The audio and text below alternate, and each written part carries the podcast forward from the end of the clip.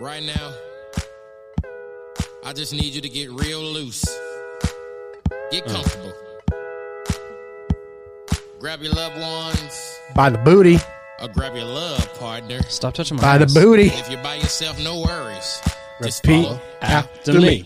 Gonna do the two step, then cowboy boogie. Grab a sweet How quick did this song like take off? Dude, uh, Bobby Bones uh, played it on his uh, on his station or on his whatever you call it, radio cast, whatever. And uh, dude, he played it, and uh, I swear I didn't hear it, but I had a buddy of mine send me a text message, and he was like, "This is the next wedding song for you." and I listened to it, and I'm like, "Eh, it's all right." It took off, huh? dude i had an event like uh i don't know maybe a month later and the first request she had was you gotta play that new blanco brown song i'm like all right so i started searching it and then they had the blanco brown challenge But yeah, that's what I was gonna say. It's crazy. It became a challenge, and everybody started doing it. Like, i still can't do it i'm fat i can't dance i don't yeah, Whatever. I'm sure I could do it, but I got to get a little, little bit of liquid courage, get on the dance floor and do it. But i'm that guy that sits in the corner bobs his head i tell everybody I, I became a dj because i couldn't dance oh man, welcome everybody. what's up Episode 22. deuce deuce 22, y'all. Sorry about the uh, technical difficulties we were having last week. Um, the uh, so the podcast host that we use, I'm not going to say the name of it, but um, was having some issues with their servers. So every time you can log in, you can get into the the website, the page and stuff, and then get on your dashboard and stuff, but nothing was a nothing was loaded loading. So I wasn't I wasn't able to get like just look at all our stats, all our uh, previous episodes and stuff like that. So took a few days, but then they emailed me and said it was good. So I was finally able i'm to. uh i'm kind of upset i didn't get to listen to 21 yet no, Nah, man, I had too much stuff going on the last couple days. I Oh, saw you post and tag me in it. Uh, I'm upset because I normally listen to them every Monday, right? Right. And you text me and you say, "Hey, dude, it's not coming out on Monday. It's not going to be here." So, yeah, which I understood, but man, 20 was good. yeah. 20 Thanks, was man. good. Appreciate it. 20 was good. Um, so yeah, again, we have uh, Jimmy Sanchez filling in for Paul. Paul's on, uh, I would say assignment, but it's actually he's out there getting wasted. Which actually I think is oh, it's a, it's up north, so it's the um, Aftershock Festival or something. Is that the like one where uh, he gets to go see the band he's been? What, what yeah, there's it? I I, I want to say there's like Tool was gonna be there Oh, that's or right. like all those like heavy metal, you know, stuff like that. Um, I can't so get yeah, into. He's up there and Jimmy's listen to down here filling in. Thanks, man. I appreciate Yeah, it too. Of course, appreciate brother, Of course. Yeah, I listen to a lot of music, dude. Heavy metal was one of the ones that there was just a couple of songs by a couple of different bands that Right. I really enjoyed. But other than that, dude, I really couldn't just be like dive into it and just listen to it. it. Right. Like I could a rap album. Somebody brings over a rap album, like, hey, check this out, right? And I'd listen to the whole album and then kind of make my decision. Mm-hmm. Or some. R and B, dude. Give me a good R and B album, bro. I'm Yeah. I'm in it, bro. I'm, Yeah, I'm yeah. I start falling in love all over again, dude. Just like start texting my wife and like, "What are you doing, girl? What's up? What's on that choncho?" nah, but yeah, dude, music.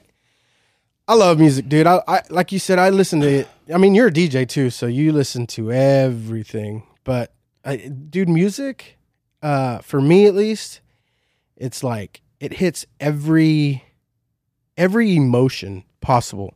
Yeah. Like if you're sad one day, if you're feeling not sad but just blue, like you know, you're not feeling the day, or you're freaking, you're you know, you're hyper, or you need to get somewhere, dude. You know, it, whatever mood you're in, bro. Like the music is just like, it, especially if you know a specific song, or you know, let's say you like, for instance, today, uh, we laid to rest Amy's aunt, Deva.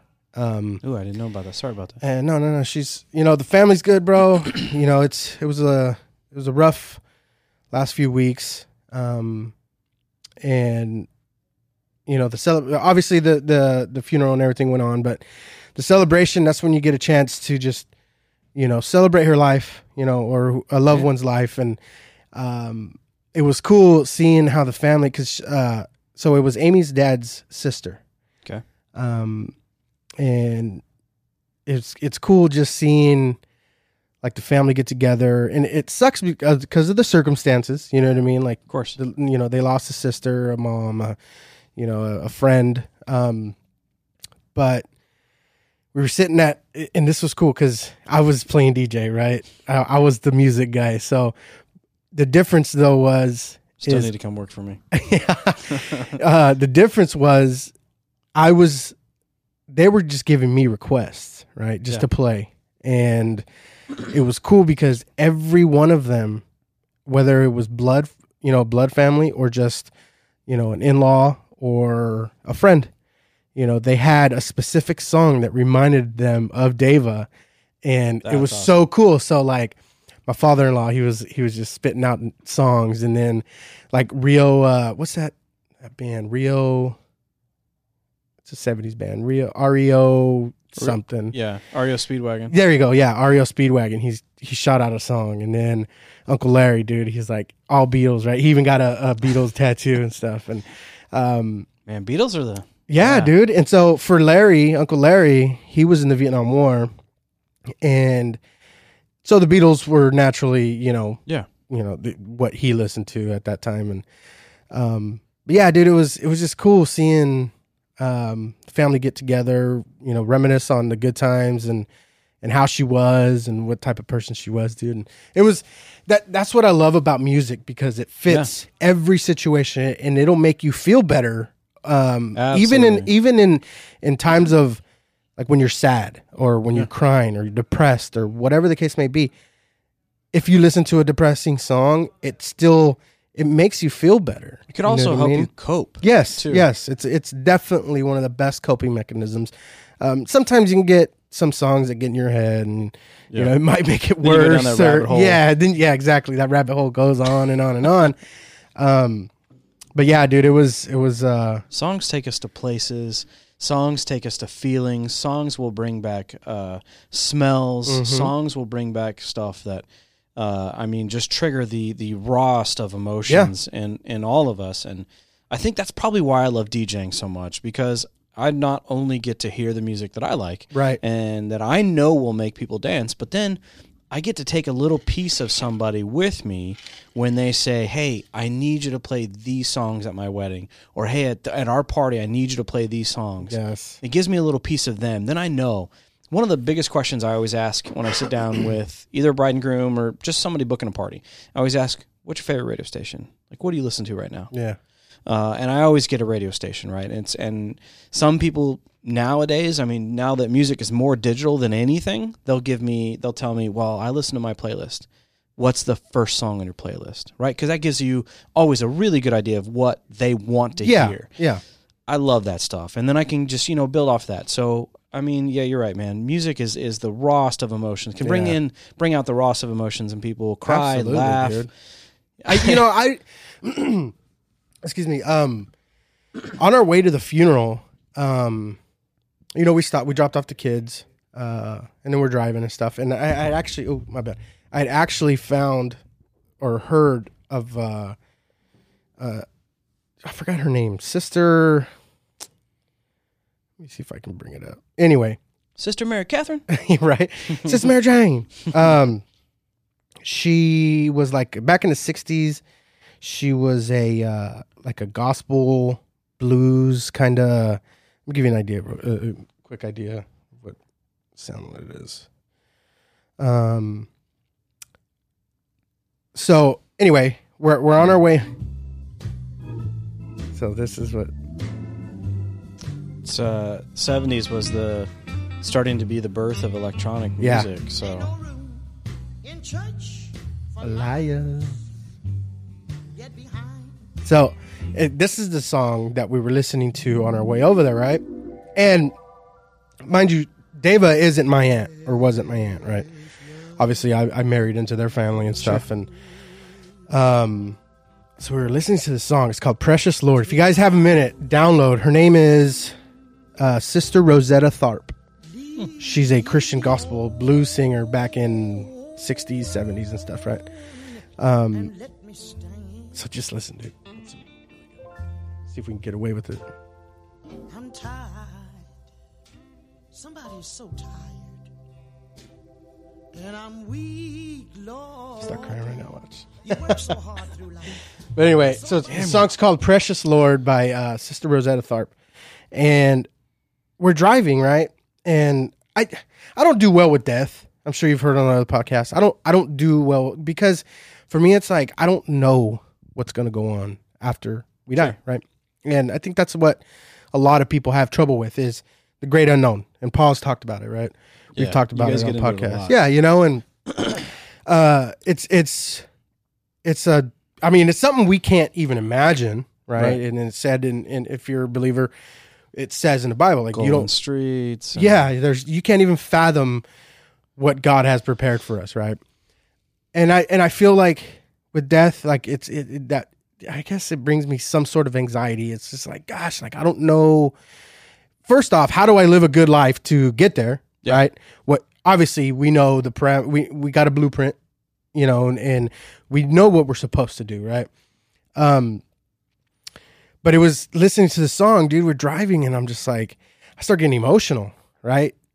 A because of the circumstances, what we're going, where we're going, you know, but B because like it's it it started making me think of like my parents, It got you. you know what I mean? And and dude, I hit repeat.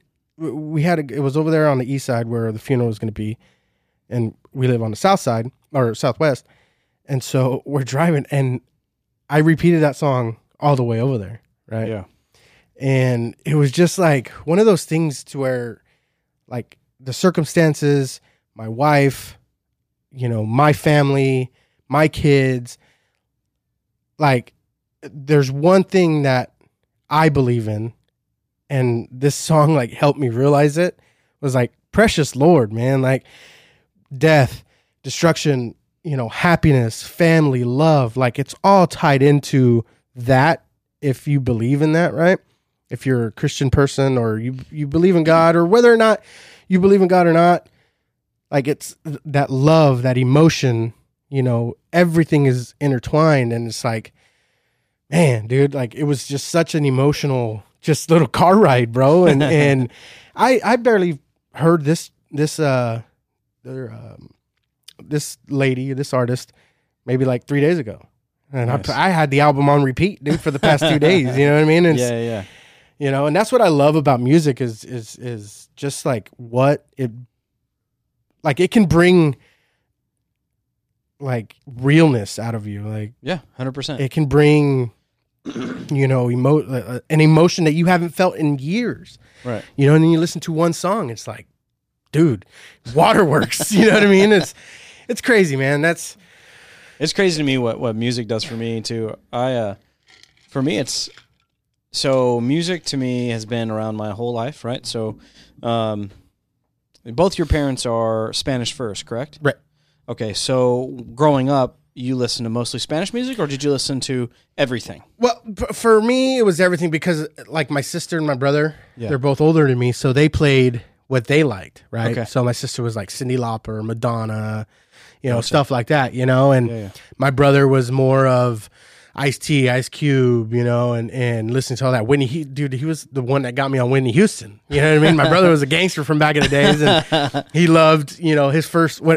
of the albums that I remember my brother playing a lot was The Bodyguard, right? And obviously Whitney Houston. I and, think you know. every drunk person tries to sing that song. Yeah, right. but uh no, so yeah, dude, it's it's it's crazy, man. I you know I listen to and I, I didn't mean to cut you off, but You're yeah, I listen to Spanish, English, everything, dude. Listen to everything. Yeah, So growing up, my mom ordered these tapes. Now I can't remember uh, the the name of the program is slipping my mind now, but it was off TV. It Okay. wasn't. and it, was like in the middle of the night. Yeah, it wasn't QVC yet, Okay, but it was one of those infomercials where you order these tapes. people or something. yeah, like that. exactly. Yeah. exactly. And she ordered these tapes, and it was yes, tapes, fuckers. All right. I'm Oh, I have right. No, I'm I'm, there with you. I'm there so, with you. so they were they were cassette tapes, and uh, there was the 40s, 50s, 60s, and 70s. And every time she cleaned the house, she would listen that. to a different set. so that is what I remember growing up. Yeah. And so now when I do weddings, I start with the 70s. I love the 70s. Mm-hmm. I love the 70s. So when I'm talking to an older person and they're like, "Well, do you know anything about the '70s?" I'm like, "Seriously, Earth, Wind, and Fire, KC and the Sunshine Band, Kool and the Gang, Sister Sledge. I mean, what what do you want to hear? Yeah. Like, where do you want to?" And they're just looking at me like they're, "Wow." What? Yeah. Wow. And that's what we said. Uh, Paul and I said last uh, last episode was, if it's good music, it's gonna last. transcends it's, time. Yes, it's gonna continue to be good. It's not like, for instance, he was uh, the song we played for episode twenty one. Uh, he got from his son. It was that. Ooh, wow, wow. I forgot how it goes. Uh, I forgot who it was, but um, it's an old song from an old artist. You Yeah. know what I mean? And he was like, yeah, dude, my son, you know, and his son is, shoot, I want to say maybe 12, 13 years old, Wow. you know, and it's, he's playing a song from the 70s. Like, dang, dude, like that's the, that's what I love about music is, like I said, if it's good, it's going to continue to be good. And it's going to, for lack of a better term, is what I said last time was it's going to tickle your ear. You know what I mean? It's to, it's to resonate with you. It's to make you feel good. Whatever it is, hard rock, screamo, whatever. You know what I mean? If it's good, it's, It's, gonna, gonna, it's gonna transcend time. It's gonna transcend age. Yeah. Like it's just one of those things. So I'm gonna let you in on a little secret. So every wedding I do, every single wedding that I've done, and I've done, oh, I've DJ'd over 300 weddings myself. Mm-hmm. Every wedding I've started with the same song for the dance portion: Which one? Earth, Wind, and Fire, September. yeah, I have mean, it's a good one. always started Great with one. that song, always. And the reason, and as a matter of fact, when we do, when we set up and we test our equipment, um, I always test it with, that that, song? song. And then uh, KC and the Sunshine Band, Okay. uh, "Get Down Tonight." That's the other song I test it with. So I, you know, I have two turntables. So one turntable is Earth, Wind, and Fire. The other one's KC and the Sunshine Band, and I test with those two songs every time. Yeah. And those are the same two songs I start every That's wedding tight. dance portion out with That's tight. and the dance floor fills up. That's I mean, there's tight. just those songs, man.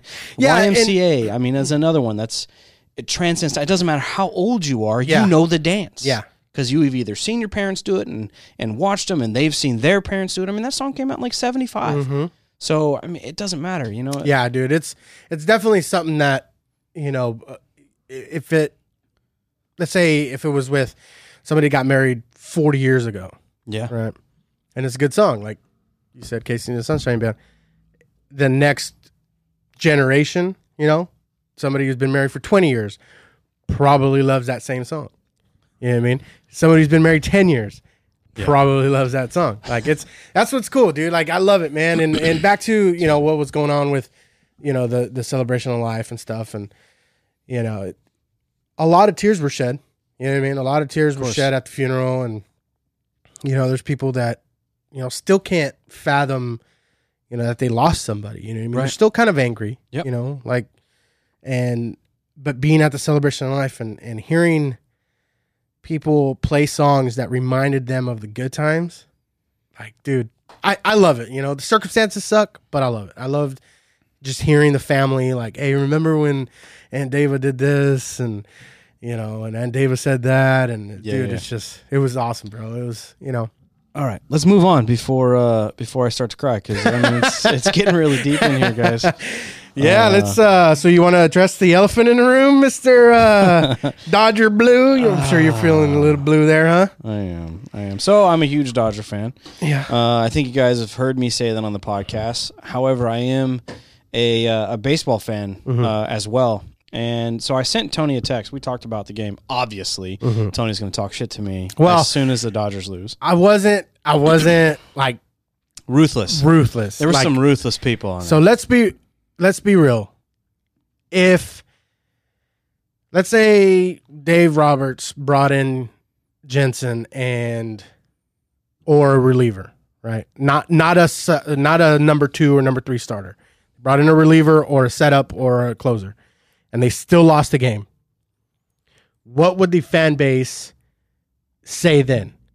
So I'm not as concerned about Clayton Kershaw giving up the two runs Right. As I am with okay. All right.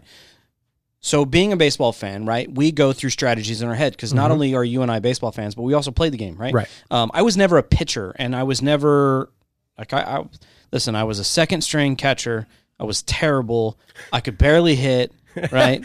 My claim to any fame whatsoever is I threw one runner out in a game that meant something when I was like 12 years old. Yeah. And that's it, dude. That's it. I mean, I, I got nothing. Now that I play softball. I mean, that's why we're working nine to fives, bro. Like, let's be real. You know, if we were any good, we'd be Yeah. like in the minors or something. You know. But listen, as we grow up and we watch the game and we watch the game unfold, there's certain strategies that you that just make sense in our minds, right? Mm-hmm. Now, I can't tell you what it's like to be a big league coach, right? I, I have no idea, but the only play that the only thing that irked me again, I liked Kershaw in that situation. I didn't like Kershaw against um uh their Soto, No, um Rendon. Rendon. I didn't like Kershaw against Rendon. Okay. because Rendon ahead, sorry. crushes lefties. Right. However, if you watch game two, Kershaw owned Rendon. Mm-hmm. He he threw some really good pitches. Now, what I think Rendon had a double his first or second at bat in game two, and that was the only hit he had other Up than until that home run. right, right. So, look, I, I get it. Like I, I get where Kershaw is. I don't care what you guys say about his playoffs in the regular season. He's amazing. He's a Hall of Famer, bro. hundred percent. Dude is- dude is such a good pitcher, and for the longest time, dude. And you know me, I'm gonna I'm gonna talk crap to Of course. Dodger fans, Angel fans, Yeah. whoever. I'm an A's fan. talk crap to me, dude. I I got a small market team that I follow, right? You know, I don't buy jerseys from the A's because I don't know who's gonna be on the team in two years. You know what I mean? But Should buy a Davis jersey though. uh, yeah, Nah, I think I'm gonna buy Chapman. Ooh, I don't blame you on that one. I think I'd buy Matt Chapman. But I don't blame I- if I buy it, it's gonna be after this offseason because he's a free just agent. see, just see, just to make sure he gets signed. um, no, but so okay. So the Rendon thing. okay. If you watch that at bat, if you watch that pitch that he hit, it was not a bad pitch. No, it was way dude, low in the that zone. was way low in the zone. Rendon got lucky, stuck his bat out, dude. And that freaking ball barely got out of the park. right. The only bad pitch he made was to Soto. Yes, and Soto. Oh. that's yeah. So Soto crushed crushed, that that, dude. You're not gonna get anything past Soto, especially an 89 to 91 mile an hour fu- No. fastball. You're not gonna get that by any major leaguer. No. you can be the crappiest major leaguer and still hit that ball probably about two to three out of ten out of the park. I'd have to look it up, but I believe in game two, Soto went 0 for 3 with two Ks w- with Kershaw pitching. Mm-hmm. Yeah. So I think maybe that's kind of where Dave Roberts' head was that if Rendon did get on, we still have the lefty lefty match that he likes. Like I said, the Kershaw thing is not what I was concerned about. What I was concerned about is look, Joe Kelly looked amazing in the top of the night. He did. three batters, three strikeouts, and his fucking his curveball was on like that rotation on that curveball was insane. Yeah. insane. So like I'm not saying anything against Joe Kelly. What I didn't like is the fact that we have our closer that has warmed up and he's ready. Now we have the top of our lineup coming up. Right. One, two, and three. We got Pederson, Muncy, and JT coming up in the bottom of the 10th. I don't know why we leave Kelly in there to deal with that part of their lineup. Bring in Kenley, let him do what he does, get us through that inning. He's probably not going to be perfect. He's probably going to give up a base hit. Okay, that's what I was getting next. That was I was getting to next, and you and you brought it up at the perfect time. So Jansen has struggled from what All Star break to uh, about a month before the end of the season, before playoffs. Correct. 100%. So Yeah. and he started getting comfortable and getting better towards Yeah. the last part of the season, right? My thing is is when when when Kenley was struggling, every and I'm not saying every, but I'm saying the majority of Dodger fans Right. were like, get him out of there. He's shit. He's this. you know, So- blah, blah blah. It's like, dude, you let somebody who has proven that can control that late inning, who, who can close it out. He's proven that he can do it, right? a lot of people don't understand the type of person it takes to be a closer. Right. Right. He is bred to be a closer. Mm-hmm.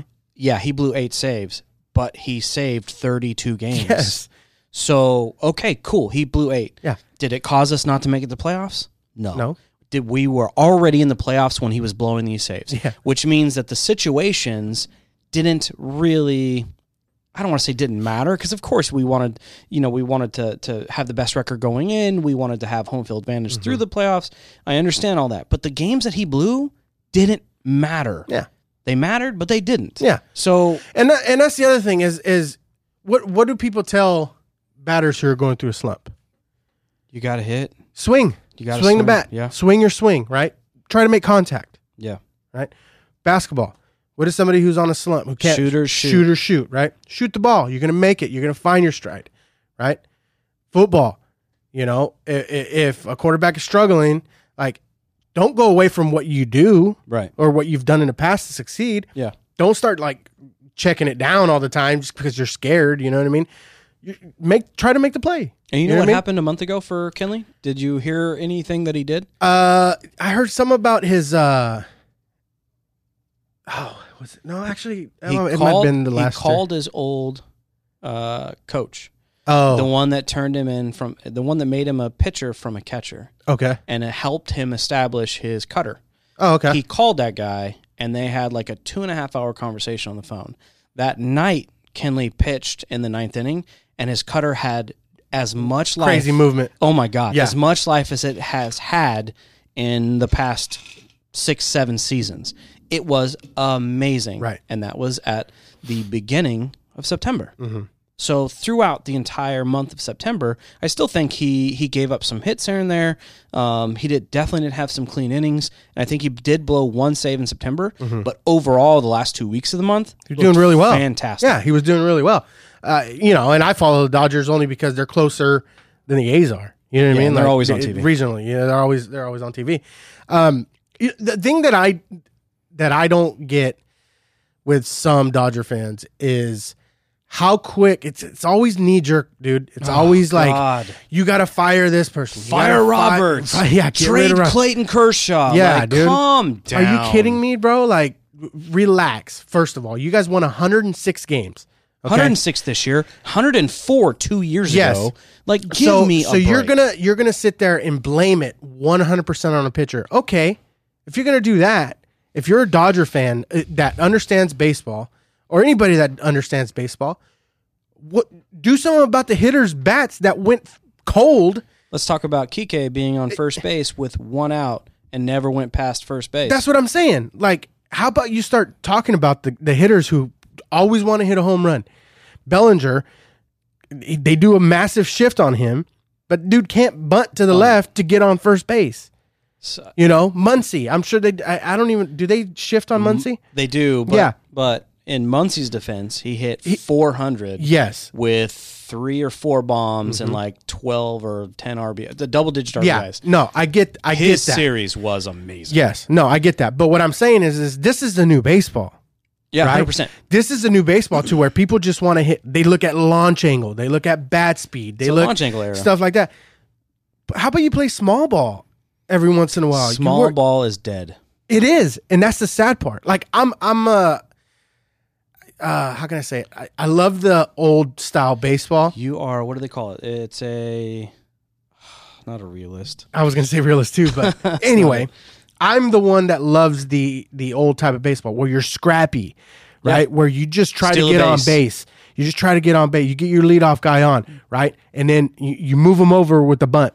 Whether your guy that guy's gonna get out or, Or not, he's a fast player, he steals the or he steals, right? That's what that's the baseball I grew up on. Yeah. That's the baseball I love. There will right? never be another Rickey Henderson. Right. And it is it is hard to accept the new analytical, you know, baseball, the okay, well, last game this batter did this against this guy and you know, let's, you know, try to trick him by throwing something different on him. You know what I mean? But like let, let's let's talk analytics for just a second. So the Dodgers, when Roberts came in, became an analytics team, Mm-hmm. right? And they have never played better. right. They really, really haven't. Um, and I love the analytics part of the game, and the A's really Yes, started I'm not saying I don't Billy like Bean- it.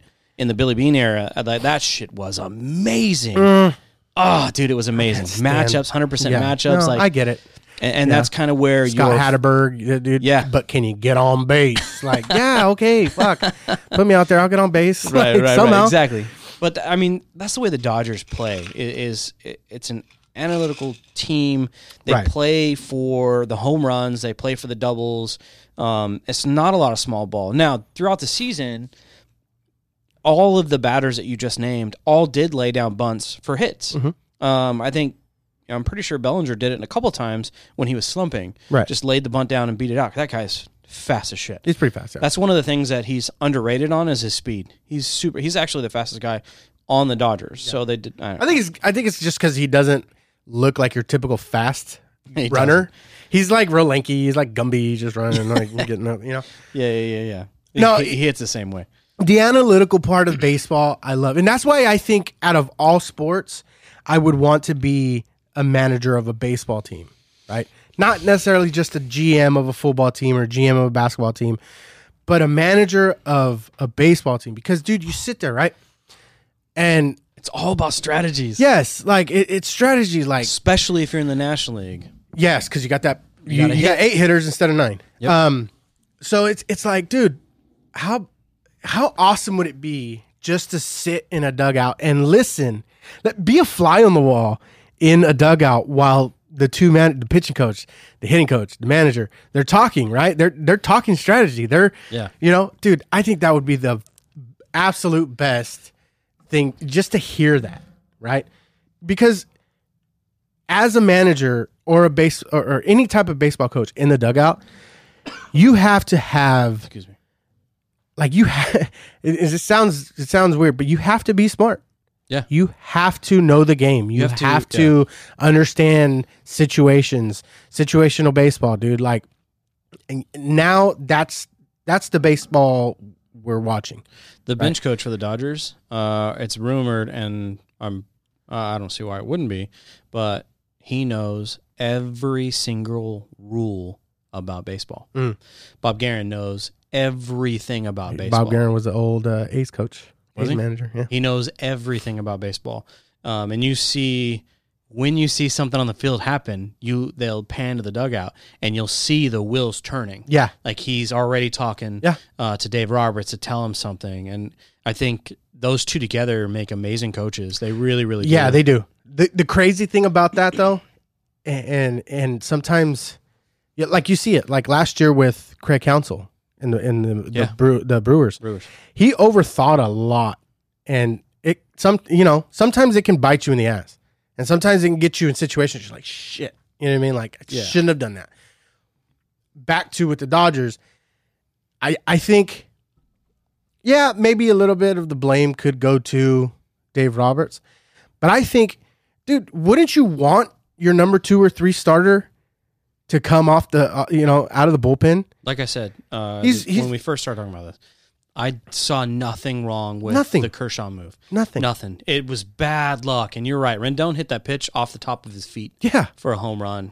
Um, but in the tenth inning, I think you take you pull Joe Kelly, knowing that the top of our lineup is coming up. You pull Joe Kelly, um, you put in Jansen, you let him. It- there's no, there's not going to be a save situation, Right. Right. If we score a run, the game is over. So there's a one chance to use him. And listen, you and I have probably watched ten thousand baseball games, Right. And in that situation, every time the manager puts in the closer in the top of the tenth to keep the score where where it at is, yeah. and then they try to score in Mm-hmm. the bottom. With, uh, I, I'm just going to say this: 36 home runs, 34 home runs, 28 home runs, and 46 home runs. Those are the top four batters that are coming up in the next inning. Yeah.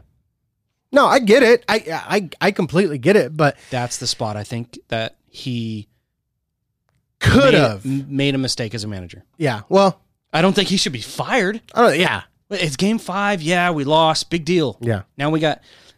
So I, re- I saw a post today about Clayton Kershaw and them throwing his jersey in the stands and throwing out on the field. you see that video on it Facebook? over. It's ridiculous. One of the fans. I was Yeah. like, and then I saw another video of them running over his, yeah, his jersey. Um, and I saw a letter from a fan to Clayton Kershaw, just talking about you know you've Actually been there that, yeah. uh, you know you've been there for you know through these time the hard times and the good times and you know I saw you sitting in the dugout with your head down look he understood he made a mistake Mhm. And I really and you and I've already talked about the only mistake he made was that shitty 89 mile an hour pitch that he threw to Soto. Inside, like, yeah, Ah, that was right right right down the, it was center cut it was center center. It was middle middle and that ball was gone as soon as it touched dude's bat. Smoke. 442 feet. Or I don't know, like but the, the, every time I see a home run like that, I look directly at the pitcher's reaction because I just want to see it, right? And Yeah. when he hit that ball, it- you see Kershaw just like go straight down to oh, like you, you know what I mean? He, was, Yeah. he buckled and he's like, I can't. You you know, he's like, are you fucking kidding me? right. It you know it's it's crazy, bro. And It's as a Dodger fan, it sucks. no, but- absolutely, I'm an A's fan, bro. I like I can't get out of the wild card, and when I Yeah. do, I lose in the first round. Like it's this this is something that we talk about. I, I, this is something we talk about all the time, right? Mm-hmm. The the giant getting beat by David, right. right? This was a David and Goliath story. Yeah. The Nationals didn't win their their division. They Right. had to go to the wild card game. They won the wild card game, and then the Dodgers, hands down, were the best team in the National League. Right. Um, they had they hit a National League record home runs. They had the best ERA for their starters. Um, they had the best bullpen ERA since since uh, the All Star break. There's so many positives that the Dodgers had. That they had um, the the perennial MVP on the team, Right. Uh, and and Bellinger. I mean, there were so many positives there.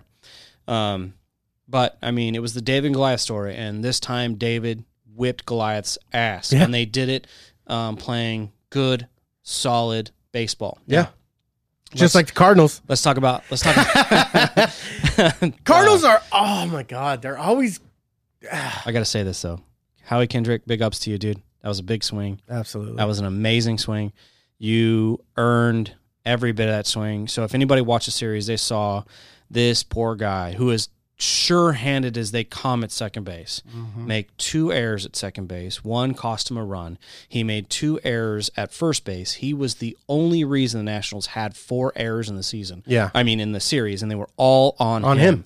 Um, he wasn't hitting very well until then, but that well, dude. so the one that Bellinger caught off the wall, Oh. right? So it was like he was there, like he was, you know, and then you see that grand slam. Dude, it's like, oh, he was, Yeah. he was due, like he Yeah, was 100%, due, bro. 100%. You know, that's the term That's we why use. he was a Dodger a few years ago. yeah, we you know? knew that he I hated, that in him. I hated playing against them. Not playing against them, but I hated when the A's played against them. The Angels? when he was with the Angels, dude. It was like, dude, he was always he would he was maybe what a 240, 250 hitter all you know throughout the year. Sure I think as his hell at yeah, second sure, base though. always dude getting everything. I'm just like, dude, I, this guy is like Cole Calhoun. I hate that guy for the Angels, but he against the A's, dude, he always seems to hit like a three run, two run home run to put him ahead, or he makes a diving catch, dude. it's gosh, I'm glad you say that because there are there those players for me. Yeah. it was Chase Utley and uh, and uh, his teammate uh, Flying Hawaiian. What was his name? Uh, the right fielder um, for the Phillies. yeah Oh shoot. uh, Victorino. Oh, Shane Victorino. Yeah. Shane Victorino, and then he ended up being both of them ended up being Dodgers. Dodgers, right? yeah. But I hated both of them because they were so good against the Dodgers. dude. It's uh, I mean, Fuck. all Like- time. I even have a Silver Fox jersey, number twenty six, because all time, really. And I'm admitting this now on the podcast because he's retired, and he was a Dodger for the last Mm-hmm. few years of his of his uh, career. Chase Utley was hands down one of my favorite players Yeah. of all Yeah. time. I loved that guy. I loved everything about him. He always gave 150. percent Fuck you, anybody that thought the well, slide into that second base year was in dirty. 08, was it 08 when they won the the uh the World, World Series? Series, yeah. How clutch that dude was, bro. Did you know that him and Jimmy Rollins uh, have the most double plays turned ever in baseball history as a Did duo? not know that. Yeah, That's that's, crazy. That's nuts. That, how many sure-handed ground balls I know. that both of them have to make in order How to many do that? How many awesome middle infielders, uh, d- duos like that have been around? That's awesome, bro. That's a great, crazy fucking stat. That's Um, insane. It blew me away when I heard that. Yeah, dude. But yeah, so quick, you know, with with what's going on in baseball now, uh, you got the Nationals and the Cardinals going in the NLCS. Yeah, and well then, earned by the Cardinals. right. Two right? was it two comeback games? Uh, yeah, yeah. So, well, they won game one, lost game two, won game three, lost game four, and I think game three was the one that they came back and won.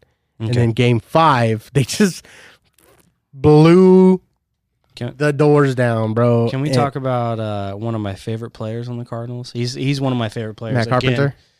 Again, um, I love Matt Carpenter because he didn't use any batting Really? gloves. Never batting gloves. Never. And he's a hard out. Fucking love it. I think this year was the first year he's ever struggled to plate. I think this it was the first Uh, year he's hit under year, like think- 290 or something. Yeah, he's always been above 300.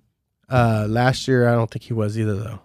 can't Anyway, remember. still fuck. Nah, one one of my favorite players because I was a catcher, Yadier Molina. I, I know love that dude. guy. He's so like the best Molina brother. he takes everything personal though.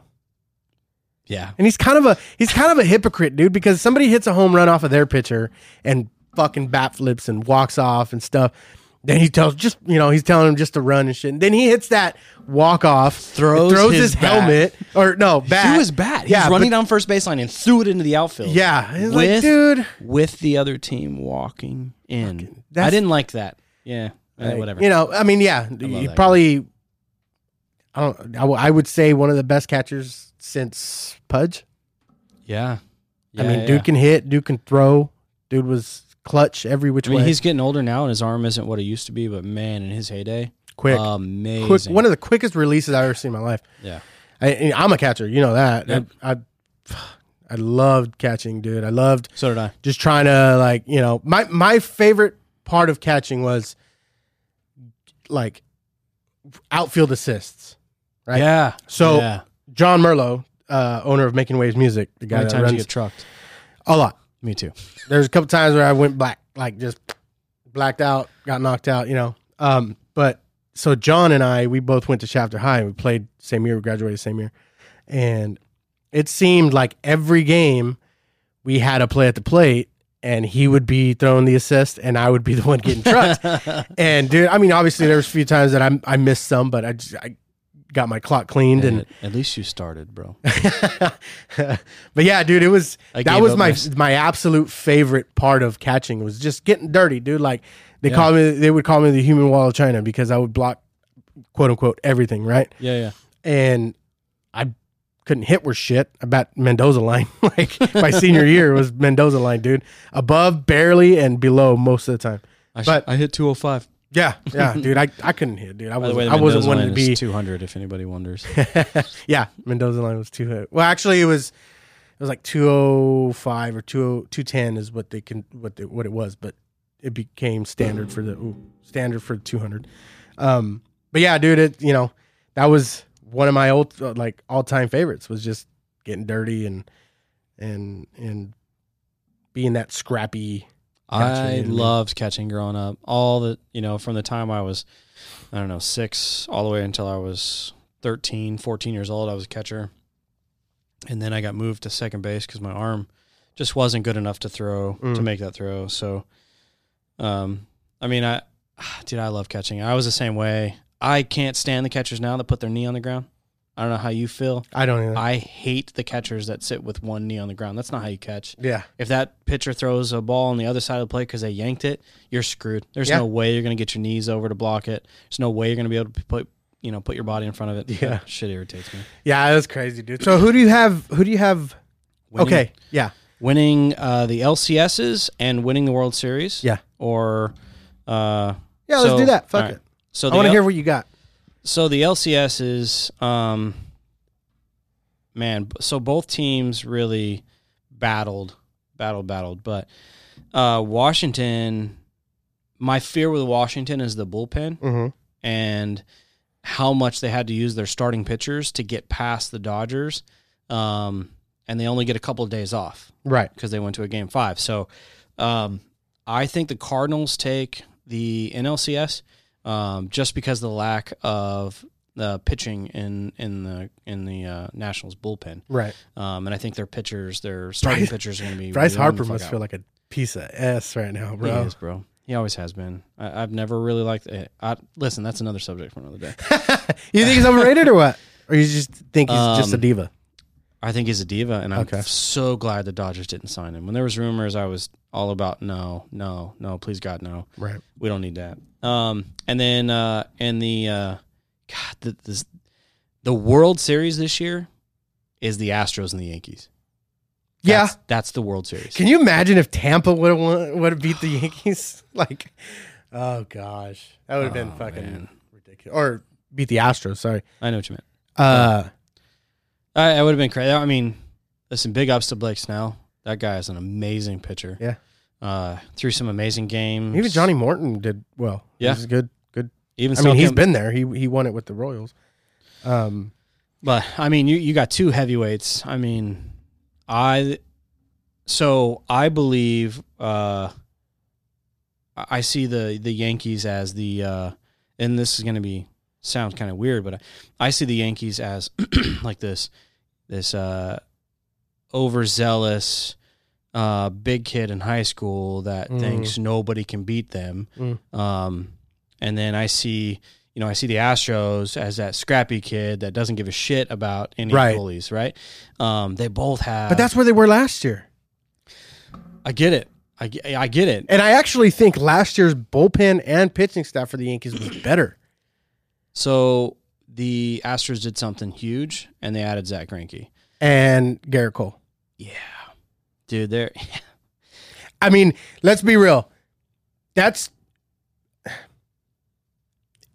that's two wins. I'm not saying guaranteed, but that's two wins at least, right? out of the three pitchers. Out of the three pitchers. yeah, I agree. So so that'll Not and- to take anything away from no, the because the Yankees Yankees can fucking Oh hit, bro. God. That's a monster lineup. Aaron Judge, But- Giancarlo Stanton, Yes. um, Gleyber Torres, uh, Who has home Oh field advantage in God. that?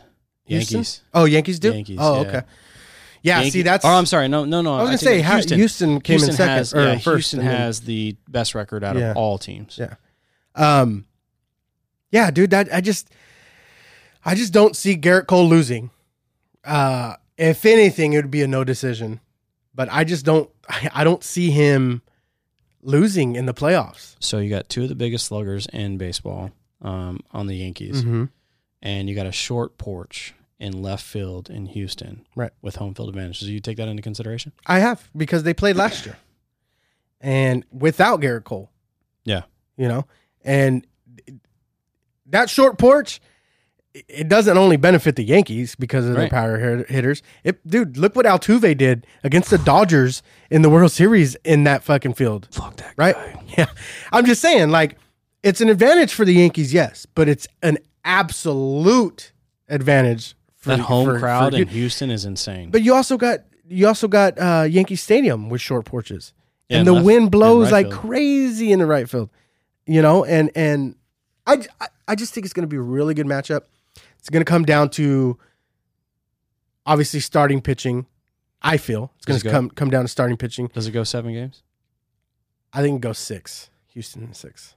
Houston six. Yeah. So Houston and uh, Cardinals is your World Series. I think the Cardinals. Yeah, I just think they're just too much. I think they're too much Um, too. There's they they have too much uh, too much depth. Um, again, I think the only thing that's that the Nationals struggle on is the fact that they don't have the bullpen to get them through the NLCS. Right, right. So- Yeah, I'd, so for me it'd be Houston and St. Louis, um, and then in the World Series I think St. Louis. I, if, I just feel it's St. Louis. You know that one team that it's always like they always come back after a few years, and it's their time. You know, take a few years off and come back. When's our 2011, 2012? Yeah, last time they something were like that. Yeah, and you know they they get a new manager, you know, and then they start winning again. Then they win the World Series. You know, it's just it's that it's that organization. They're well managed. I got uh, They're I got Houston and uh, St. Louis as well, but I'm taking Houston. I I just like um, I like the starting pitching. Put some money on it. oh God, here we go. uh, I like the starting pitching as we just spoke about. Yeah, Um, I like the Astros bullpen. Um, as we all know, and uh, and I hate to admit this, but the AL is a harder division to play in. you're right. You're right. Um, and uh, and the Astros won more games than any other team. Mm-hmm. Um, and uh, the Cardinals didn't scratch by, but I mean they had a decent season, a pretty Yeah. good season. Um, they were obviously number one in their division, but I think at the end of the day, I think the the uh, because of the starting pitching of the Astros, I think they end up taking it Yeah. uh, in the World Series. So All right. Well, those are our picks. there you go. So, I, what do you want to do? Twenty bucks? I'm in. I'm All in. right. I lost fifty dollars in Game Five. Did you? Yeah. Fuck it. Fucking. Gotta- So, Jimmy, did you see that, dude? I wanted to get into this because, and we went heavy on sports right there, and we went heavy on music and just personal, you know, feelings towards music and stuff. But I, I wanted to talk about this because it's like, it's obviously recent. It's what what's happened within the last few days. Yep. Um, it's in our state, and it's a fucking issue. So many of you have have I, you know many of you have been affected by it, but PG&E choosing to cut power to I believe it was like yeah, 800,000 people throughout the state. Seven hundred and ninety thousand. So yeah, so, yeah, so about like so, so about eight hundred thousand people. Mostly, the majority of it was in North Northern California, um, you know, the Bay Area and Sacramento and all that stuff. Um, they shut they, they shut down power, and it, it had like a trickle down effect, right? So Yeah. a lot of Central California and then some of Southern California has been affected, outlining areas. I wasn't affected by it personally. Um, I know I, I, do have some friends that on Facebook that said that they were affected by it, and one of the one of my friends on Facebook, um, I'll say his name, Jamin McKnight. Uh, shout out to you, Jamin. Um, but one of the things he said, and it really like it was like, damn, like he's he's right, you know. He said, so all of a sudden we live in a third world country, right? So it made me think, though. Like it, ma- it made me think. You mean to tell me, in the hundred years that California has been First world problems. Right so in in in the years that california has been a state or going having high winds uh having you know extreme uh weather you mean to tell me that pg&e has not prepared for Up. this has not like Updated their towers. yeah, their you mean to tell me their infrastructure has not been worked on to where their their poles and their lines are okay and stuff. They make billions of dollars. Yeah.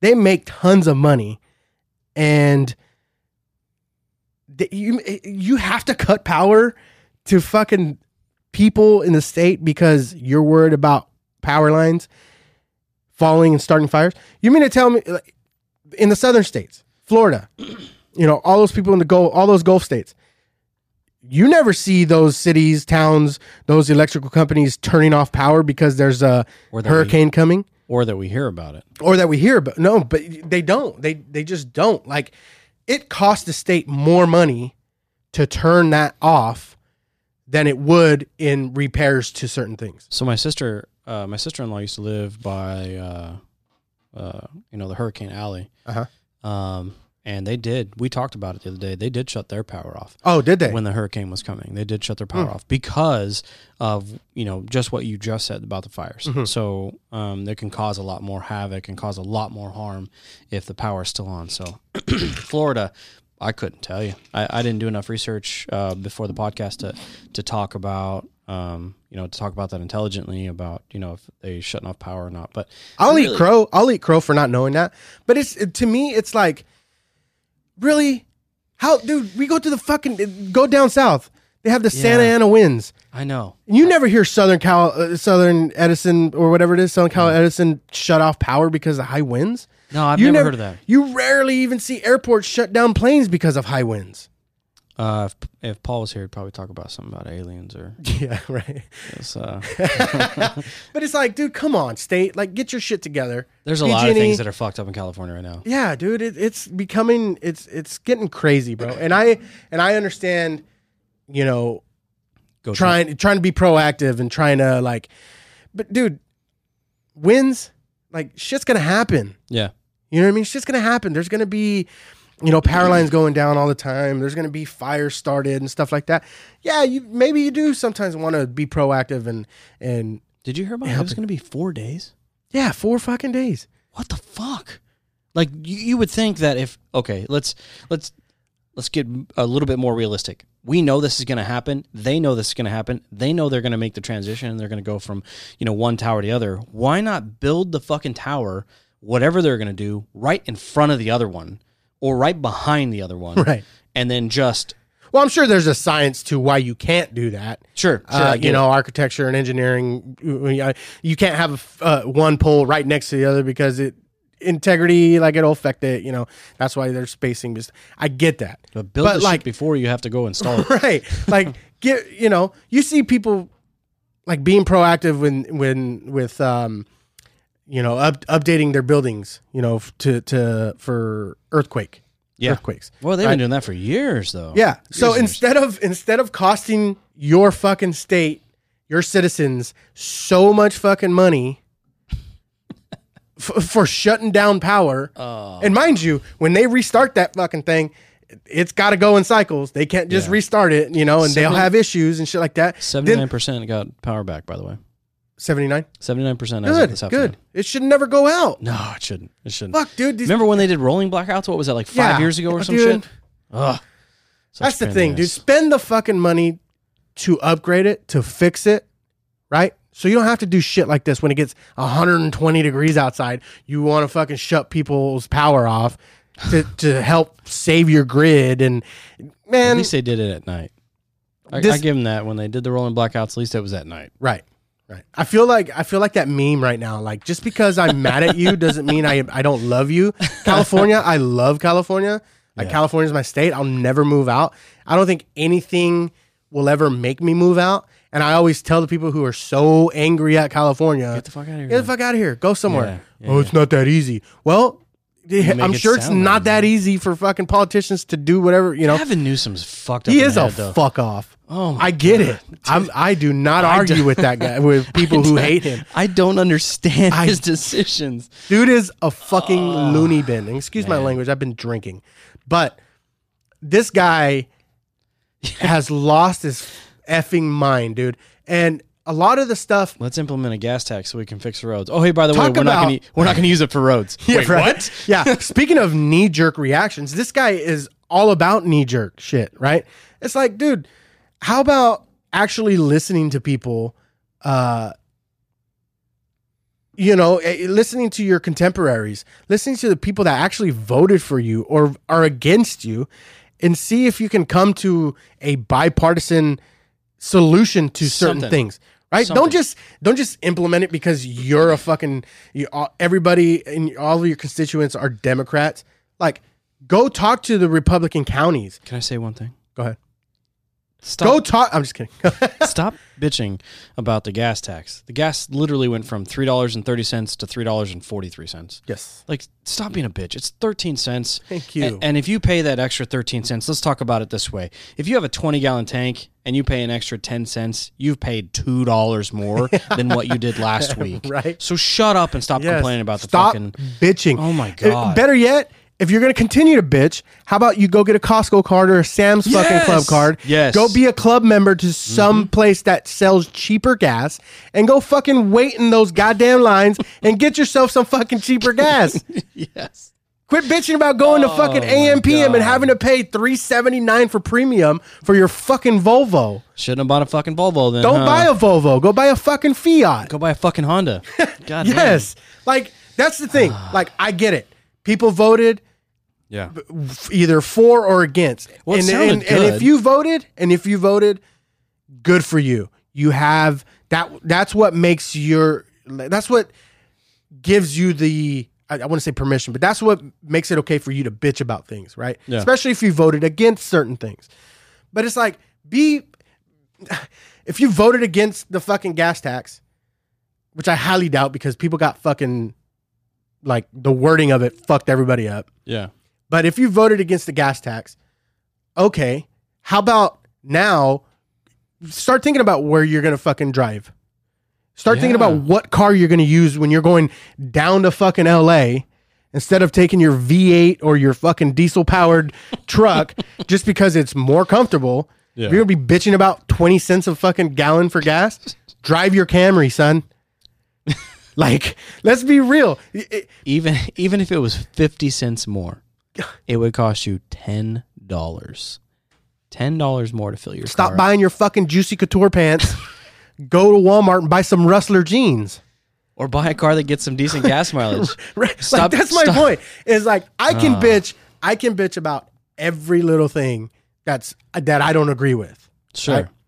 So, for instance, uh, Paul and I were talking about the fair. I love the fair. I think I heard that. It was tw- 20. So I don't like that it's dusty. Right? Fuck, it's dusty. Paul says, "Well, it's fucking dusty. It's the fair." Right? Yeah. Quit your bitching. No, I'm a I I pay to go to that motherfucker. Right? I'm gonna bitch about it. Does that mean that I fucking don't like the fair? Does that mean I'm not going to go to the fair? No. What am I going to gonna do? Still I'm going gonna to go. stay away from the dusty areas. Yeah. If all else fails, it gets fucking worse. I'll wear a mask. You know, I actually think this year they did a, a good job of keeping the dust down. So I don't know if you noticed. I- uh, so I went. My son's at the age now where he can ride all the rides on the ki- in the kids section. He's tall enough. Um, so and uh, big shout out to uh, to Budweiser. I got a buddy of mine that's the GM out there, um, uh, Kenny. So he hooked us up with twelve free tickets to the fair and some free Nice. parking passes. So we didn't have to pay to get in the fair. So we went more than what we normally Right. would have gone. Um, so we went three times, and excuse me, and, and all three times we went, the one thing that I don't like, but I don't really bitch that much. And and if you look at my Facebook, there's not many bitches or rants or raves or anything on my Facebook. It just Not very it- many bitches and hoes. No, there's not boats and hoes. But I, I don't really say too much. So Got excuse me, kind of keep it to myself about you know about that kind of stuff. But I went expecting it to be dusty, and it wasn't. And but what I did notice is that there was mud everywhere. Uh, so they did some some uh, dust Yeah. control. So instead of dust, there was mud. Mud, yeah. So my fucking shoes that I love are now at home still in my garage, full of mud. But I mean, it is what it is. Right, So right. you, you, it's either one evil or the other. Right. And I, I No, kinda, so I that that's my point. Is I get like I, people are gonna bitch. I get Yeah, it. yeah, But yeah. Instead of just constantly bitching about fucking everything. everything, how about you change what you're you know eh, eh, like I said, if if you need to drive down to LA for the day, don't take your fucking gas guzzler. I have three. Take your Camry. I'm not saying this to sound like an asshole, but I have three vehicles, right? I have my truck, I have a brand new 2019 Silverado, and then I got a Honda, and my wife's got a QX60. When we go to Disneyland, we take the Honda. Yeah. It just makes the most sense. It's Not not only that, It's not the most room. Yeah. You know, Not it's, only that, just a not only that, but it you save a little bit of money so you can spend a little more at Disneyland. Well, we like- all know Disneyland's fucking. Fucking crazy, dude. Jesus Christ. Yeah, we have dude, season it's- passes too. And bro, we have to make monthly payments. We couldn't afford to just buy them. Right. I, I don't know anybody. Well, I'm sure I probably know a couple people, but I'm not going to spend up fourteen hundred dollars right up front. It would have been twenty. you got blackout dates. Like Bro, the entire summer was blacked out for us. it's fucking stupid. The entire. So you mean to tell me I gotta summer. fucking spend two grand for these passes, and then you're gonna black out a certain date We because spent twenty eight hundred. yeah, fuck that. That's Yeah. that's crazy. Talk about bitching about things, dude. That's that's Yeah. one thing. It's like, but I mean, if you want to go, you're gonna pay the money, Right, right, and we so did That's it. the thing. We did. That's the thing for the gas prices. You're gonna pay it anyway. Back to the PG&E shit. California, get your shit together. Gavin Newsom, get if I I doubt you'll ever hear this fucking episode, but you know what? Get your shit together, bro. yeah, That's yeah, all I Newsom, to I signed that shit to get you out of office because you're an idiot. Yeah. Anyways, moving on. The one thing I did see, actually, Tyler Henderson, you know, uh, yeah, yeah. you know, Ty. he did post on um, Facebook about uh, the federal government allowing drilling on certain BLM land, Bureau of Land Management land, yes. Which is huge for this region, dude. oh my god. Uh, There's so much. you know me, I work, I work in the oil industry. You work in a in a your job. Te- helps the oil helps industry. oil industry, ag industry, which all ties in together for us here in this county and the city. It's huge for us, right?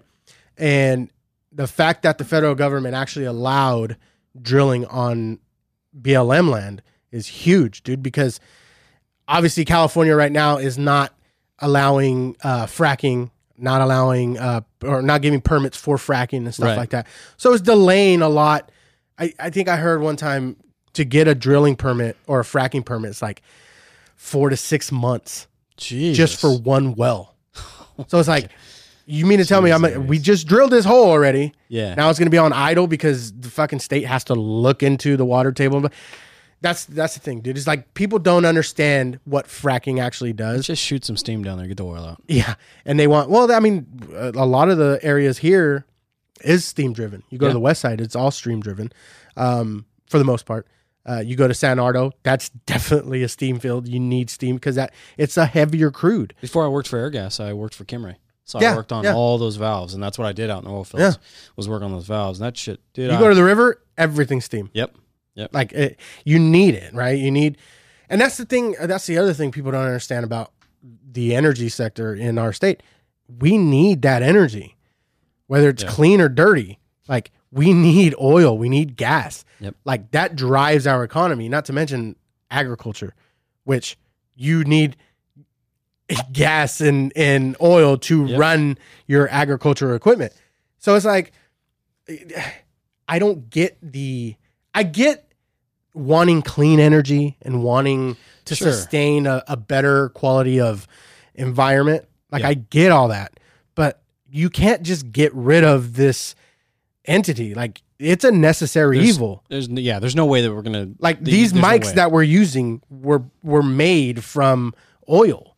every These shoes that we're wearing is made from oil and gas. Everything. Like it, the fucking Mac makeup that bitches wear, and I mean bitches in a nice way because I love bitches. I love you know, I mean it in a nice way. He doesn't mean it like that, Amy. yeah, I, lo- I, I don't call her that. I call her my wife, my loving wife. Um, all the makeup is made from oil and gas. Every, You well, know, and if it wasn't made from I wouldn't and say gas, all because you get those green people that oh look at I made fucking lipstick out of this fucking leaf that grew out of this you know anyway teach their own I get it if it wasn't made, it was shipped by oil and gas. yes yes yes So yeah, uh, we haven't even gotten into our plant our seed and we are over an hour but uh, do it. luckily there's nobody behind us so nice. we are gonna we are gonna go with it we're gonna get into our plant my seed and this week's topic is fucking wonderful we've gone sports heavy guys Yeah, um, for this one, but um, and we're staying there. yeah, yeah. So this week's plant my seed topic is top sports plays of all time. Now, when we say sports plays, uh, it's pretty general. So it could be a game-winning field goal. It could be a walk-off home run. It could be just a buzzer beater in a freaking normal game, right? Doesn't have to be a championship game. Doesn't have to be uh, anything like that. So, uh, without further ado, Jimmy Sanchez, go ahead and start it off with your number four. Man, so listen, guys, I am uh, what you would say a huge sports fan, and uh, I like everything sports. There are a few sports that I don't watch that um, will be filled in this evening by Tony because he does watch. Uh, I don't watch um, hockey. I don't really like. Uh, I'm not into. Um, Women, Uh, we know soccer. that, fucker. I'm not into soccer, uh, but I am a huge baseball, football, and uh, basketball fan. So my number four, and I'm gonna say one name and one name only. Buckner. Ah, The Damn. slowest ground ball ever hit. okay. that is the saddest. Oh, Okay, talk. You you talked about how bad Kershaw felt. Can you ah, can you imagine this? Because like you said, it was the slowest ground ball. yeah. and he he had his glove in the right position. It was bouncing. It wasn't a normal, you know, uh, a ground ball. It was bouncing, and he had his glove in the right position. And that last bounce, it, the ball didn't even come off the ground. It just like skimmed right under it. It went to the right A little of bit. his glove, just a little bit, but like, I mean, oh anybody that's uh, anybody that plays sports or anybody that watches baseball knows that you got to get around to the ball, which means you got to put your feet um, on either side of the ball that's coming to you. He got to the ball, he squared up to the ball, he got his ass down, he got his glove down, and just by a inch. Cunt hair. Oh God, I hate that word. Do you? Oh, so bad. I've never used it Ugh, like I hate that word. to a woman or at a woman, but I, yeah, Nor I think will it's I a ever. funny word, dude. No will I ever. Yeah, I don't want to either. But yeah, Bill Bill Buckner. Uh, so the Mets ended up beating uh, in Game Six, beat the uh, Boston Red Sox. Yeah, that was in the World Series, right? Yeah, and uh, by that walk off hit, they gave him a hit, guys. Just Yeah. so you know, they gave him a hit, but that was shitty. All right, that was a good one. I'm surprised you started off with such a negative one, but Aren't they? Somebody has to lose, buddy. true, Somebody- true. has There's to lose. always a loser in in sports. Um, all right, so my number four, I okay. Well, I'll just go with it. Fuck it. My number four, Alec Martinez. Right. Okay. So, like you said, you don't follow hockey, but this was in 2014. Uh, game. I believe it was game five or six. Anyway, so they go in overtime. Kings are up in the series already at this point, three to one or three to two. Um, so it's a long ass game. We're at Goose Looney's at this point. We're, we're my wife, uh, some friends, and myself. We're watching the game, and it was second overtime. I think. I believe it was second overtime. Anyway, they get the puck. It gets shot up to I think it was about the blue line on on their in their zone, and then Tyler Toffoli had it on the right wing, and Alec Martinez is on the left wing, far left wing.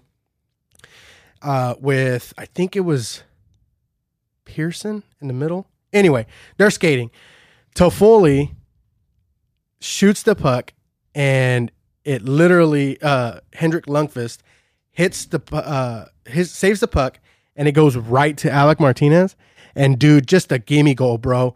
Hits it in, and like knew it was going in, and just th- dude threw his stick through his gloves, dude, and then let the celebration begin, bro. It was it was awesome, bro. Like I seen, I watched the play develop, and out of all the friends, none of them really really watched hockey. You know, I felt like I watched more hockey than they did. Yeah. So I was following it and stuff like that. And then once they scored that goal, like everybody went crazy, dude. I'm jumping around, dude. I threw chairs out of the way. I start hugging everybody. Like for me, it was well, 2012 when they won their first Stanley Cup, it was freaking awesome against the Devils. Yeah. But in 14 to win two in three years, like it was it was amazing, bro. And like that situation, that the way it ended, like so fucking awesome, bro. Like that's that's one of the if I could have one like ending to a game that I can be a part of, like actually like by actually playing, it would be a game winning goal in overtime. Really? Yeah. Like over every. In in in in the Stanley Cup. Like to win the cup, like that would be one of the I don't know, dude. I just love hockey. I played like street hockey with friends when I was younger. Like it was, even though I played baseball, but like hockey's just, I don't know. It's like, I love it. I love it, dude. And that would be one of my one of my best, or one of the, you know, game enders that I would ever want. dude, that's. All right. So I learned something new about Tony every time we do this podcast. I would not. I would think it'd be like a walk off home run. I mean, that's nice, but dude, just hockey, bro. It's so hard to goal. It's so so hard to score. which is why I don't watch It's- it. Oh, dude, it's fun though, bro. Just You know, I say that, but if I go to a, a local hockey game, Yeah. I get into it, hundred percent. Yeah, Condors is shit, bro. I like I like watching it. All right, Number three. My number three. I'm going to take you guys all the way back to 1987, Mm. and this play. Uh, I- I grew up loving baseball, but I also love basketball, and uh, so in Game Five of the Eastern Conference Championships, it was the Celtics versus the hated Pistons uh, in Detroit. It's just uh oh, go ahead. Yeah, I don't take it. and uh, um, so Larry Bird drives. He gets a shot blocked. Um, I can't remember who grabs the ball, but someone grabs the ball and falls out of bounds. So it's Yeah. it's Detroit's ball uh, with just I think two or three seconds left. Um, and they were the Detroit was up by uh, two point or by a point at this at this point. Um, the uh, inbounder throws the, ba- the ball in. Larry Bird steals Ah, there's the a steal by bird. If you don't know this, here's a steal by Bird. Yeah. He passes to DJ. DJ lays it in. Yeah. That's Yeah. such an iconic call right there, too, Yeah, dude. yeah, yeah. So yeah, Larry Bird uh, steals the ball, passes it to uh, to DJ. He lays it in. They get a they get a one point lead. They hold on to that lead. Um, that gives them a three to two lead in the series. They end up beating the the Pistons uh, four games to three. So it did go seven. Hell yeah. Um, but then uh, they had to play the Lakers, and uh, Lost. Lakers, Lakers whooped that ass. Fuck the Lakers. I don't. I don't mind the Lakers. That's a good one, bro. I, I that's that call, dude, is is the call, bro. Is Yeah. just man. That's a good one. All right, my number three. I think I'm gonna go. I, I had a different one, I think I'm gonna go a different way. Ooh, Um, I'm gonna give one for the ladies here, bro. really? Brandi Chastain. in the World Cup. Yeah, dude. So- yeah, yeah, yeah. Okay, so I, wa- I I do have to say this. I do watch the World Cup. Yeah, I World do. Cups are fun, dude. W- Women or men, like it's just intense, dude. It's, it's you're playing for your country, you know what I mean, and and it's something that as kids we grow up and in playing sports we want to do, right? Like that's the ultimate prize is representing your country Hundred percent. in whatever sport that you play, right? Mhm. And and then people, a minimal amount of people get to actually experience that. And so, uh, I was when this was back in ni- what 95, 90 or 94. It was 94, I believe. Anyway, uh, they were playing Japan and they went to penalty kicks. And so I, I don't remember exactly like how it went, you know, if they had, you know, one upped each other up until the fifth. But uh Brandi Chastain just came up, man, and you know, obviously with that pressure, dude, of knowing that if you miss, Japan has got a chance to beat you guys. Yeah, Right? yeah, yeah. But if you God, make it, pressure, right. But if you make it, you win the World Cup. Your country gets to celebrate. Like that's imagine lining up and the weight of the world literally, is on your shoulders. literally. You know, and, and dude, I, I I've never been in a pressure situation. How many like that, people do you right? think watch the world? I don't know. I, I don't know. So I'm literally asking you. How many people do you think watch the World Cup? Oh, so, fucking millions upon millions. so there had to have been twenty. At that time, I don't know how big it was for I don't remember like the magnitude, but I do uh you know, just seeing okay, so just just to finish it off, uh she gets up there, dude, and she rifles a fucking kick into the net, dude, beating Japan, right? And it was instant. She made the goal, she turns around, dude, rips her shirt off, and ju- they which just is start the most iconic yes. uh, by the soccer. way. Yeah, Yeah. Doesn't you she see her Doesn't she go sliding on her knees too, or something? like Uh, that? no, she actually just like jumps, turns around, takes her shirt off, and she's she's on her knees and she's like waving it, and she's like, "Yeah!" and like everybody's running towards her, and, and I mean, it happened there in um, uh, Pasadena at the the Rose Bowl, and it was just, dude, like as a kid seeing that, dude, you, you, you- I don't know what it is like, obviously, to be a girl looking up to women professional, you know, sports Yeah. players, right? Um, so I don't, I don't I guess I can't relate, obviously, but like just seeing your country, uh, you know, defeat Japan or a country in, in that, you know, that particular setting, like, dude, that was so freaking awesome, bro. And and it put them on the map, dude. They put them, it put women's soccer on the map and and gave them the the popularity and it started growing the sport. And now you look at it now, dude, and it's like it's even bigger now than what it was then. Yeah, You know, and really they've is. now USA women's uh, women's soccer is the powerhouse. Yeah, you know what I mean? Back then, you had a lot of countries. You had Colombia, you had Argentina, you had England. England, perennial, uh, you know, powerhouse in the World Cup. You know what I mean? And they're now you- it's United States. They're the villain. They need to get beaten by other countries, dude. And it was just man, that was that was such a good fucking. By the way, they won it again this year. yeah. Well, they've won back to back. The girls are, the, They're killing it, bro. yeah. All right, Yeah. number two. So uh, I'm sticking. Uh, my honorable mention. I'm going to get into some football, but for some reason, my top four, I just couldn't fit a football one in there. I mean, I could Hmm. have, but this one, growing up, uh, I always loved watching Michael Jordan. Oh yeah. Right. So I became a huge Bulls fan from the time I can remember to the time Michael Jordan retired, um, which was, you know, when I was around 18 years old. So I actually got to watch, you know, a lot of basketball. And I I watched the Lakers too because anybody that grew up in Bakersfield knew that the Lakers were going to be on uh, Channel 9, Yeah. KCAL 9. And they were always on KCAL 9. Lakers live on 45. Remember that? yeah, yeah, yeah. Chick Hearn. Yeah. Oh man. So yeah, I watched a ton of Lakers. So when the Lakers played the Bulls in the 1991 Oh NBA yeah. Finals, so give a little bit of history. So Michael Jordan uh, had to go up against a stacked Lakers team. A lot of people don't give him credit for that because they said Michael jo- Michael uh, Magic Johnson was old and he was getting there. Oh like, no, come on, man. No, no, no. It wasn't just Magic Johnson though. It was Magic Johnson, Vlade Divac, uh, uh, Byron Scott, um, uh, oh my God, uh, James James Worthy, Anthony um, Campbell. AC Green, uh, You and, look yeah, like AC Green. there's so many Elden players. Campbell. Sorry. Uh, yeah. So, so the in game three at uh at the Great Western Forum, Mm-hmm.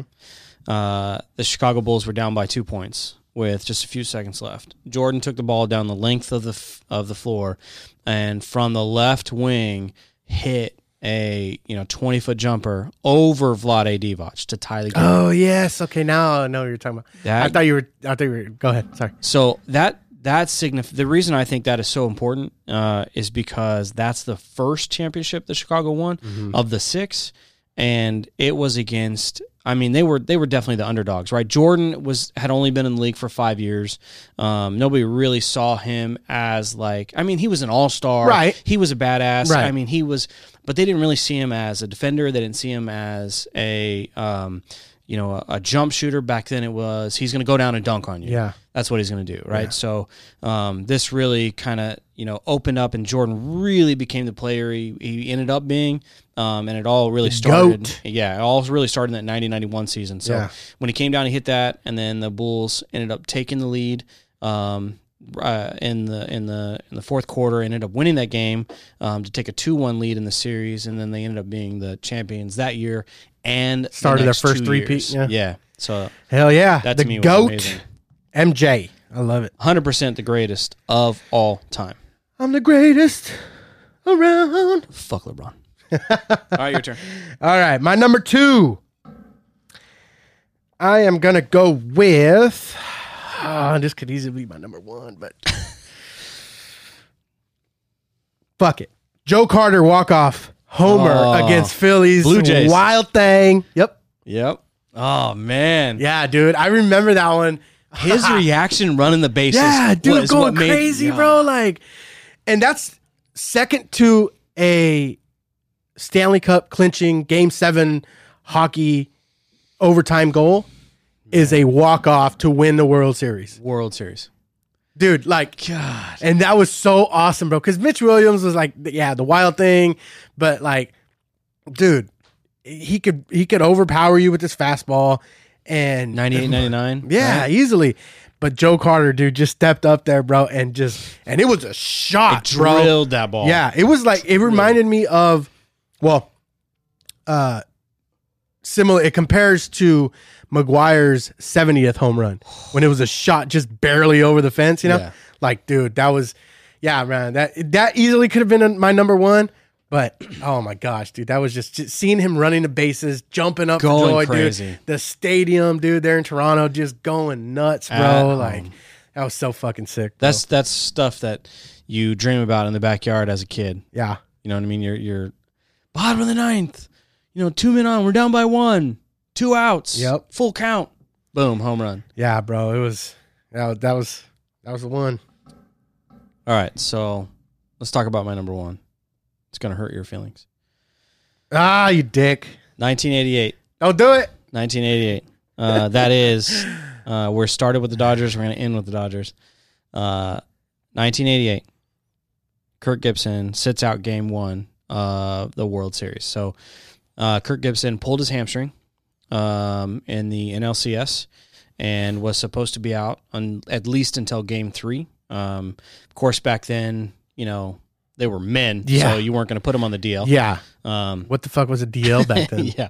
So he was, uh, as Vin Scully put it, available but unavailable. hmm Um, as a matter of fact, during the uh, pregame, he didn't even come out for the announcements of the teams. Oh shit. So he stayed uh, in the in the training room getting uh, getting worked on, um, and his knee was swollen from the previous game as well. So his uh, his left knee or his yeah his left knee was swollen, which is his push off leg, um, and his right hamstring was jacked up from the game. So he was sitting out. yeah. So bottom of the ninth, Against our best fucking pitcher, Dennis Eckersley. he was the he was the Mariano Rivera of the 80, 70s and 80s. Yeah. Like- so coming into this game, and this is the World Series, so we're Mm-hmm. talking uh, late October. Mind you, the A's were favored heavily Yeah. They they were they had just got swept by the Reds in '87, right? Then go to LA, get to the World Series against LA, and they were supposed to just crush the Dodgers. Yeah. And yeah, So- rest is fucking history. So Dennis Eckersley had not given up a home run since August 24th, prior to uh, this one pitch. So let me let me walk you through the at bat. Right. So pitch number one is a fastball outside. He swings and fouls it off. Fuck this at bat. Pitch number two is a fastball outside. he swings and fouls it off. Ah, Pitch three, uh, I believe, is a ball, also outside. Pitch number four, he swings at and hits it, and it looks like it's going to be fair, dribbling down the first baseline. And the first baseman can't get it to it fast enough, which is McGwire at the time, couldn't get to the ball fast enough. So it went foul. yeah. Next pitch, outside. Next pitch, foul ball. Was it a full count? It was a full count. Next Oh, pitch shit. was a ball outside, and the runner on first, which I can't remember who was, stole second base. Fuck. So now here we are, full count, bottom of the ninth. Next pitch, he fouls off. And then on the very next pitch, with one hand on the fucking bat, hits a home run to win the game. Which It was like a flick, bro. Like he barely oh, like barely. Yeah. But, I mean, Eckersley's throwing 95, 96 miles an hour. So they always say, the balls all are juiced. they say all you got to do is hit the sweet spot on the bat. Yeah, It's no, gonna that's go. absolutely true. Just put bat on ball and yeah. And that's what he did. And uh and it They is swept the, A's that, that year. I think they swept them in No, that I series, think it didn't was four four games to one. they? Or four, yeah. Pretty fucking much. But well. yeah, so Dodgers ended up winning. That's the last World Series the Dodgers have won. So uh, we're as cursed as the A's were. The A's was lost back to back World Series. 87, Well, we won in 88. '89. They beat the Giants. That should That's have the been us. earthquake series. Yeah. Oh yeah. Yeah. Yeah. Yeah. Man, that was a good one. Fuck Yeah. you though. I hate that. that was my number one. Um, right on. All right, so let me get to my number one, and I, like I said, I could have had the Joe Carter walk off as my number one, but The Howie Kendrick walk off is that your number one? yeah, right. I was gonna be a dick and do that. One. I, I swear I thought about that, but I was like, nah, I can't. I can't add insult to injury. Um, so okay, my number one. Uh, like I said, I could have gone Joe, Joe Carter's with the walk off. Yeah. but this one this one to me was more uh my like it was my um what I was what I grew up with, right? What I grew up watch watching in terms of basketball and um who I idolized in basketball. Every time I'd go out and play ball, like I don't think we've ever I talked about thought this. I thought I you know I I pretended I was Jordan fucking doing a little fadeaway even though my fat ass couldn't jump you know more than two inches off the ground you know that was that was what I grew up watching right and in that era and watching the first repeat then retiring was like fuck dude like he's never you know he's retiring. He's gonna play baseball? Like come on dude. So he comes back you know and then he goes they they win. I think they actually it took a year uh before when he come when he came back took an, another year uh before they even went back to the finals. Because remember he came back and they lost to the magic. Yeah. um so then um comes back they win one they win the other one then they get to 98 right they're playing the jazz and the jazz were good you know, they were they were pesky, dude. They were they had fucking Jeff Hornacek, they had John Stockton, Bryon Russell, Moses Malone, Karl Malone. Like they had those fucking guys. the And- mailman. yeah, and then they had I, I believe Greg Ostertag was there at that time. Um, you know, and he wasn't the best center, but he was a body, right? Yeah. And John Stockton was just the fucking the best distributor, obviously with numbers and assists and stuff. But the point guard Yeah. of the 90s. yeah, and Jeff Hornacek could fucking drill threes wherever he wanted. He was he was this he was the Bill Laimbeer of guards of shooting guards. People hated him. dude. Hated that They wanted to punch his fucking face. They hated Yeah. him. Um, but anyway, so the setup to this play, right? So the Bulls were down by one, right? Jazz uh, have the ball, right? Mm-hmm. John Stockton feeds it to Malone. Malone doesn't see his backside. Jordan, Jordan. comes up, strips the ball, right? Gets it, everybody just goes forward, goes to the other court, the other side. He's walking it up. TikTok, 15, 10, or, you know, it gets down to 10. And it gets down to nine, eight, seven. He starts going, dude. And he does that little, which people argue is a foul. He pushed Yeah, he pushed He with his pushed hand. him. Well, if it was a foul, they would have called it, right? Yeah. So, and then you know he pushes, he does that, and then he comes up, drains that fucking jumper, puts him up with like four seconds left, which still the Jazz had a chance to win that game, yeah. right? They went down there, and I think it was like a loose ball, and then um, Stockton missed that shot. Um, but the, th- what stuck with me was uh, Jim Costa or um, what the hell's the name? Bob Costas, his call uh, when he when they were walking off the court after Jordan made that shot. He says, "If that is the last image that we see or we have of Michael Jordan, that is one of the most unforgettable moments we will ever have." Yeah. And it was the last moment. Well, I wish it was. He Well, you're go right, you're right. Play for the Wizards. yeah, he which played for the Wizards, but that's stupid. that's more of the love of the game, not being able to let go. I'm the owner, and I'm gonna play. yeah, yeah. So yeah, dude, that one was my number one, dude. Like it's just it, after that, bro. Like I was, man, dude. I'm a fan of his. I'm a fan of the Bulls. I was able to witness two three peats. I was able to witness Him and all his all star teammates, right. Oh, he wouldn't Oh have won shit without God. Pippen. Blah, blah. Come on, man. Stop it. Like Pippen and who else? yeah, there was no other. Let's be real. All-Stars. You know. However, Rodman as a rebounder, Yeah. fuck. No, he had people around him, No, but he didn't have. He played in a different era, bro, and that's another argument for another episode. But he he just played in a different era. People weren't shooting threes like they are now. No, People weren't allowing people to drive into the fucking lane. Jordan you were even- getting tackled. Like that was the, the game. Jordan back then. rules existed. Yes, that exactly. Was a thing. The, the Pistons. The Pistons fucked Yeah. him up. Any chance they got, They Bill tried to rough him Laimbeer up and- would would clothesline him. You know, Yep. So I'm going to talk about some just real quick. I'm going to go through a couple of my uh, almost made the list. What do you guys call them? Uh, Honorable uh, mentions. Honorable mentions. So cards. I was watching the game where Jordan crossed up, went middle at the Lakers, went up with one hand like Yeah. he was going to dunk it, thought he was going to get blocked, put the ball in his left hand and laid it in. Yeah.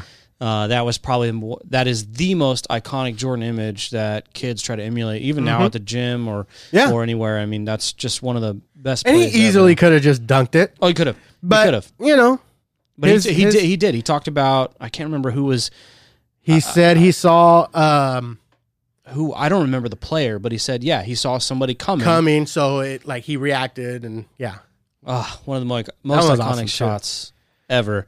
Um, and then I got uh, I got two more. One was the I'm sorry, uh, but the Jeter throw in the oh uh, yeah, in the just fucking slide, Jeremy Giambi.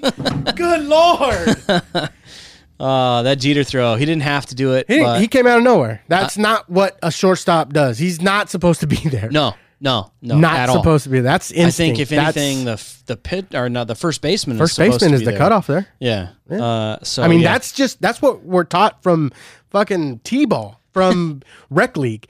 First Yeah. baseman coming from right, yeah. the ball coming from right. First baseman is a cutoff. Yep. Pitcher always gets behind the catcher. Yep. Like you know what I mean? Like that's that's elementary in baseball. But fucking Jeter, dude, not not not today. Fucker. Not today. All right, my only my only honorable mention um is uh I love it because they were the powerhouse of the 90s. Sid Bream and the Braves Oh, when they were in the NLCS against the Pirates. So I don't know who it was. I want to say it was like Otis Nixon or maybe even Ron, uh, Ron Gant hits the single, and Sid Bream, mind you, is Mr. Bionic Knee, right? Dude had some fucked up knees. Yeah. and he's you know the ball goes to center and he's like running and he's just like he's kind of like a faster uh Kirk Gibson. Yeah. right? Uh, just the way he was running. Kind of a faster. And, and he gets there. Mind you uh somebody was on third that scored to tie it up. Same same play and here comes Sid Bream, dude, round in third, and he's gone, he's gone, and he slides, bro, and it was like the most like, it was like the shittiest slide you could ever, Ever. ever, and he scores, and Looks like me trying to slide. they beat the Pirates in Game Seven. That was a walk off, walk off base hit, and they beat the fucking Pirates, dude. And, man, that was. Oh, and the Pirates were a powerhouse back then. They had Bonds. Jim Leyland was their uh, manager, and Yeah. you know they were they, they just could never fucking get Before over the hump. steroids, Bonds. Yeah, Guy was still a good the fucking hitter. Stick. Good hitter. My Yeah, I got to say one more. Go Last one.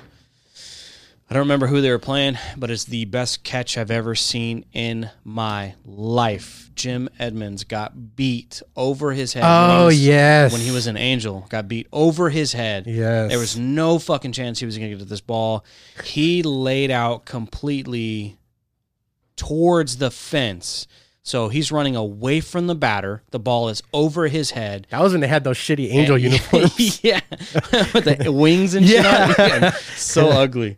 But dude, that that is the best catch I've ever seen in my life, Yeah, and that could have easily made one of our lists because uh, the just the talent and the ability that it takes to make a catch. I mean, I, No, I play infield. I play infield, and I still play. And any ball over my head, even if it's an easy pop up over my head, and I got to run to it, is so hard to judge where it's going to come down and, and I catch most of those against my chest because I have no idea where the ball is going to be. Yeah. So, but I gotta piss. oh shit. All right. Well, he's got to go. Let's wrap. Let's, Let's wrap this. it up, dude. Jimmy, great episode, man. Hell Thanks yeah. for filling in for Paul. Thanks. Thanks for Um, not turning the power off on me this time. Right.